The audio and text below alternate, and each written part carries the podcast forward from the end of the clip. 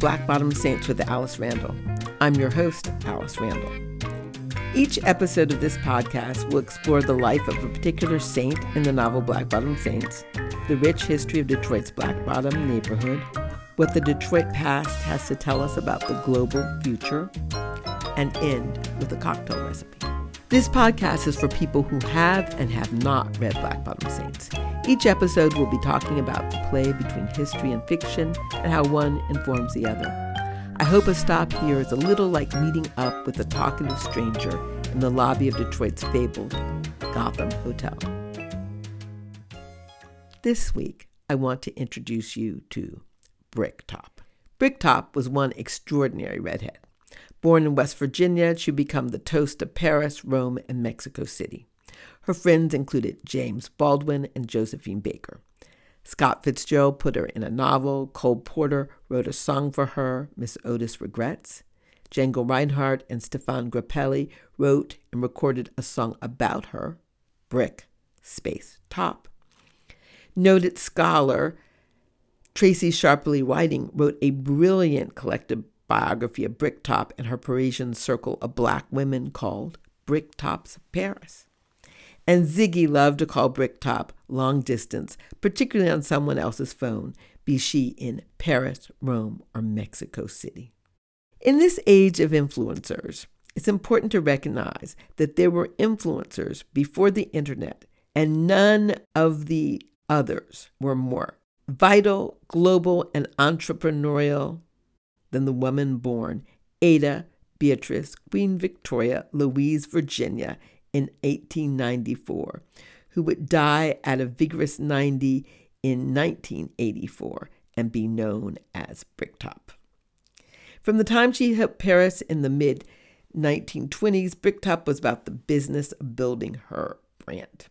Like the most powerful influencers of now, Bricktop was, way back then, in the business of being Bricktop, of building a global brand built on her looks, her dancing, her name, her social circle, her social capital, and her cocktail bars, opening one in Paris, then one in Rome, and eventually one in Mexico. She chose a name, then constructed around that name a mythology that she could market.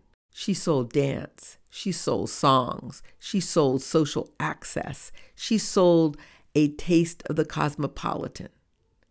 And when she got older, she sold a kind of timeless swagger as a kind of lived immortality. Now that I am 62 years old, I appreciate the swagger of Bricktop in her 60s and 70s.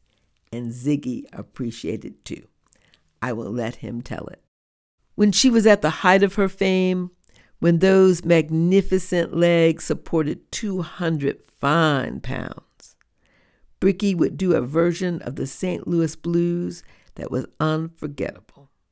A favorite costume from this Bricky era is a brocade coat that looked like something a Mandarin prince might wear.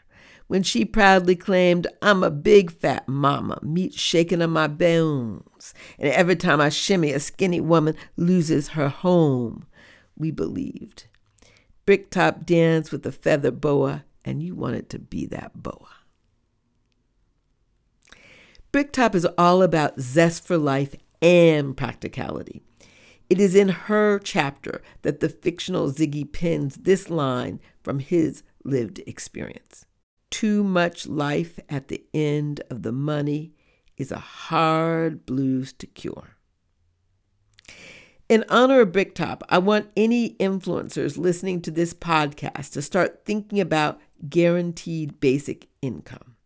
I want them to start thinking about economic reparations and thinking about how we support Black-owned businesses and Black arts entrepreneurs. Too much life at the end of the money is a hard blues to cure. We've got to start thinking about how we support aging Black artists who've given so much but aren't doing so well. We can't all have a hardworking sister who works and saves all her life, then dies just at the right moment to leave us comfortable, as Bricktop's sister Blonzetta did. Thomas Bullock, another of Ziggy Saints, is the most famous African-American bartender, and his publication, The Ideal Bartender, gives him the right to wear that crown. Bricktop deserves an equally bright bartending crown. She owned bars in 3 different countries and shook up cocktails at all of them. She employed at different times black, white, and brown bartenders. Bricktop was a global force in the hospitality industry, creating what is arguably the first black-owned and initiated global cocktail brand, becoming the grandmama of influencers yet to be born when she died. Libation for the feast day of Bricktop, 66 Rue Pigalle. 1 jigger of Old Tom Gin, 3 fresh large strawberries, 1 sugar cube. In a cocktail shaker, muddle the strawberries and sugar, add gin, then ice, shake and strain into a cocktail glass.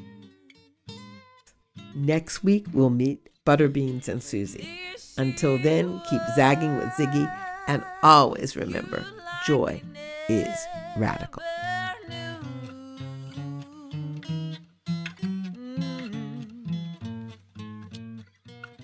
This podcast was produced by Chelsea Crowell and Erin McNally. The theme from Black Bottom Saints was written and recorded by Louis York. Nashville Women Blues was recorded by Recy Palmer and written by Bessie Smith. The novel Black Bottom Saints is published by Amistad, HarperCollins, and is available at your favorite bookstore and on Audible. Find out more at alicerandall.com. Down.